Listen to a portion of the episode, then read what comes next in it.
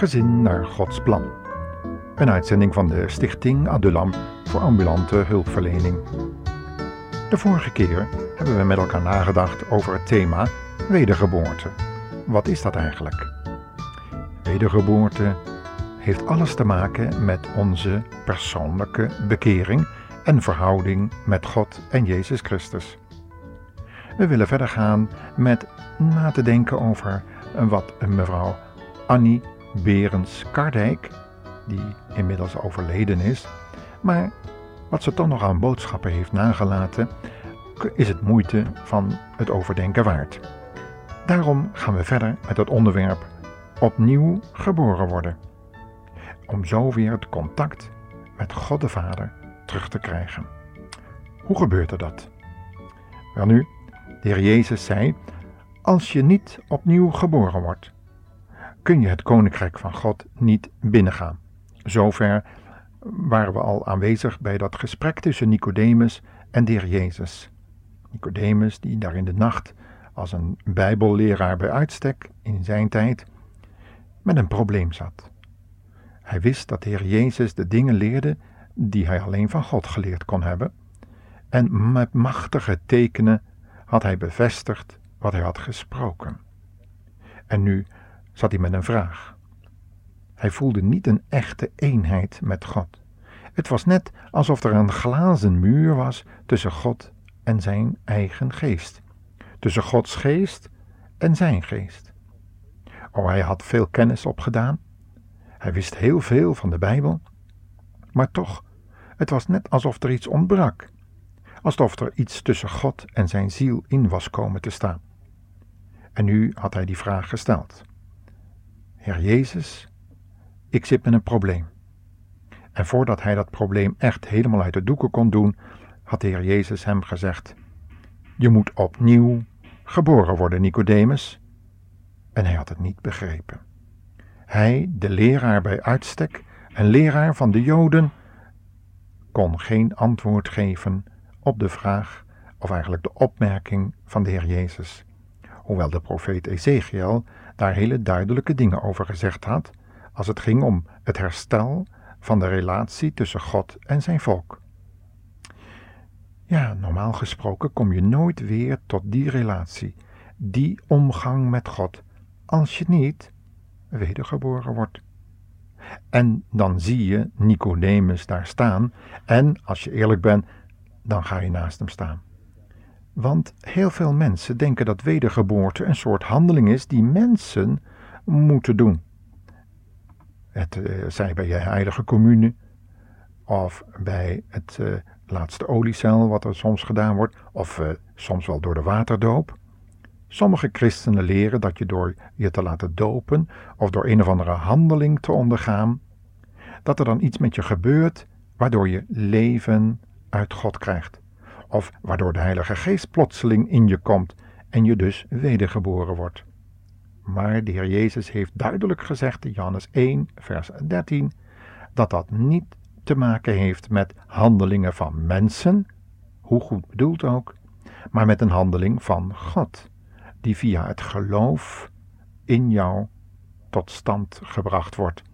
Een handeling die zichtbaar wordt in het naar buiten komen van het leven van Gods Zoon, de Heer Jezus Christus. Dat moet je ontvangen. Dat moet je aannemen. Beste luisteraar, heeft u dat al gedaan? Heeft u de Heer Jezus als uw leven al aangenomen? Dan, als u het niet gedaan hebt, dan wordt het tijd om het nu te doen.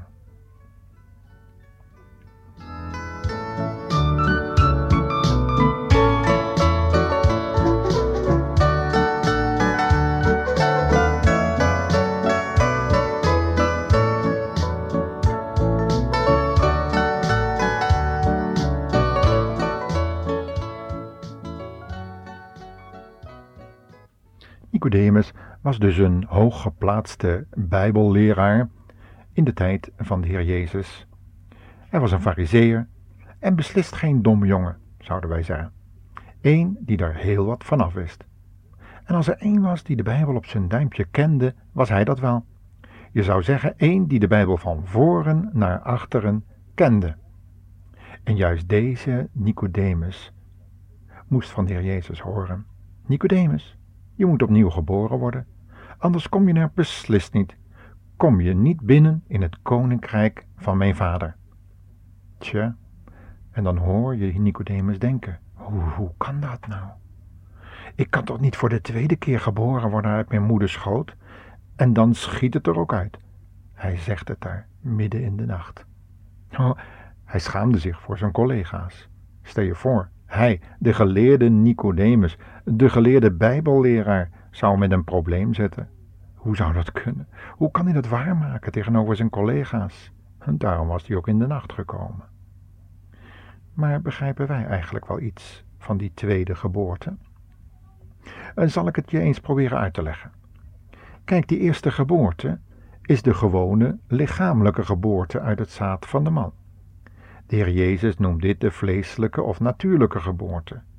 Het is de aardse geboorte van beneden af. Maar die tweede geboorte, waar de Heer Jezus over sprak, is een geestelijke, een geboorte van bovenaf, uit God. Het is de geestelijke geboorte die van God uitgaat, van de paradijstoestand van voor de zondeval. En dat is wat Nicodemus moest leren zien en ook moest leren accepteren dat het nodig was. En dat is wat jij en ik moeten leren ontdekken. Nicodemus zat daarbij met een groot probleem. In zijn dagen leerden de Joden dat als je nu eenmaal een kind van Abraham was, een nakomeling dus, uit de geslachtslijn van Abraham, Isaac en Jacob, dan behoorde je automatisch tot het zogenaamde verbondsvolk Israël. En dan mocht je jezelf een kind van God noemen. Een jongetje werd dan besneden en op zijn eh, twaalfde jaar werd hij opgenomen bij de oudere klas en dan ontving je nog eens een keer dubbel onderwijs van de fariseeën en schriftgeleerden van die dagen, zodat je na de hand anderen weer kon onderwijzen. Maar al met al hoefde je niet te twijfelen of je in het uh, nieuwe hemel en de nieuwe aarde zou komen, of het koninkrijk van God als de Messias zou terugkomen, want daar was al verzekerd door je geboorte.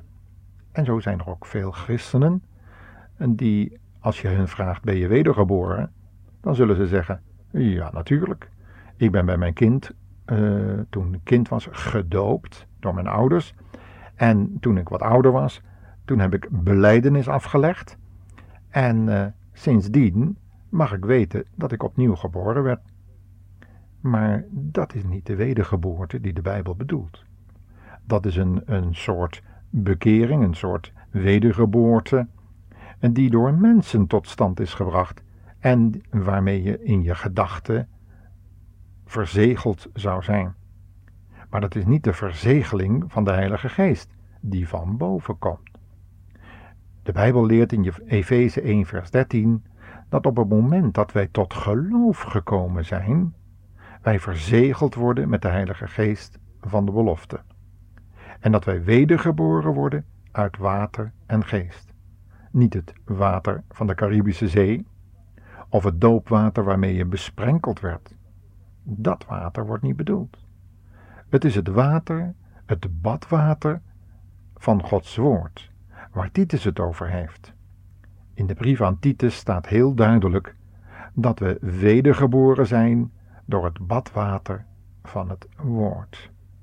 En daarom zegt Petrus ook: Gij die wedergeboren zijt. Niet uit vlees en bloed, maar door het geloof in de Heer Jezus Christus en een persoonlijke schuldbeleidenis. En daarna een bekering. En ook een aannemen van dat werk wat de Heer Jezus op het kruis heeft gedaan. Ja, beter gezegd het aannemen van de Heer Jezus zelf, die het eeuwige leven genoemd wordt. Dat is wedergeboorte. En vaak kun je dat ook op een bepaald moment in je leven duidelijk aanwijzen. Misschien niet dag en uur, maar wel die grote verandering die dat heeft teweeggebracht toen je voor het eerst op je knieën bent gegaan en de Heilige Geest je heeft ontdekt aan zonde, gerechtigheid en oordeel. Ook al was je in een kerkelijke, in een religieuze omgeving opgevoed, en waren er nog zoveel handelingen aan jou verricht. Je moet opnieuw geboren worden. Dat is wat Nicodemus moest leren zien. En dat is wat jij en ik moeten leren ontdekken. Dat het mogelijk is om dat contact, die relatie met God te hebben die er was voor de zondeval, zodat de verbroken verbinding weer hersteld is. Kennenwerth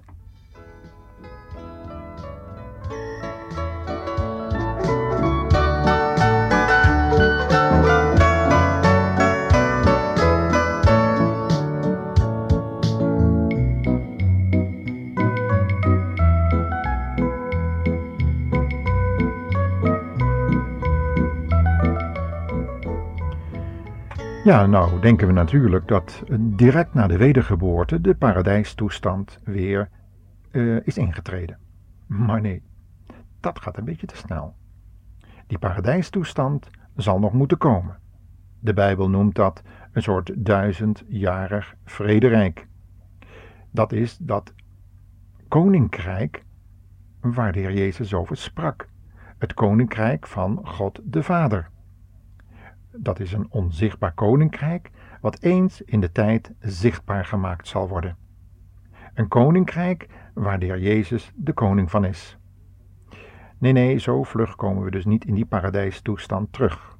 En dat zal elke oprechte, wedergeboren christen ook wel direct erkennen. En in de praktijk beleven we dat ook. Nee, we leven nog in deze zondige wereld, waarin Satan zijn macht uitoefent. En dat voel je goed. Deze wereld wacht nog op een tweede, een nieuwe wereld, die beslist komt. We leven ook nog niet in een vernieuwd lichaam. Nou, dat kan je ook goed voelen. Ook dat komt nog. Paulus heeft daar uitgebreid over geschreven in 1 Korinthe 15. Lees dat hoofdstuk nog maar eens door. De Heer Jezus kwam in de eerste plaats om het allervoornaamste te herstellen, de grote breuk die zonde heet. Hij nam die zonde van ons op zijn schouders om zo de toegang tot God weer open te breken, zodat wij weer voor Zijn troon mogen staan. En opdat we weer zouden kunnen leven vanuit God, leven met God. Kijk, en zo wordt nu weer hersteld als ik opnieuw geboren word. Maar weet je dat er tegelijk nog veel meer hersteld wordt door de Heer Jezus?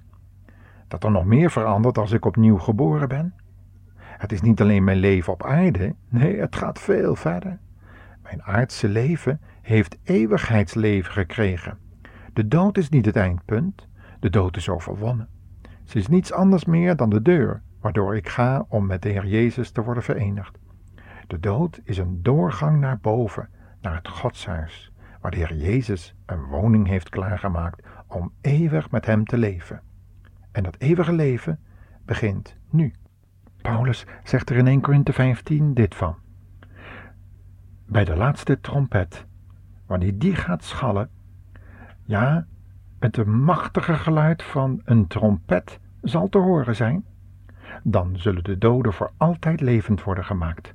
En wij zelf zullen een nieuw lichaam krijgen, want onze vergankelijke, sterfelijke lichamen zullen verwisseld worden voor een onvergankelijk, onsterfelijk lichaam.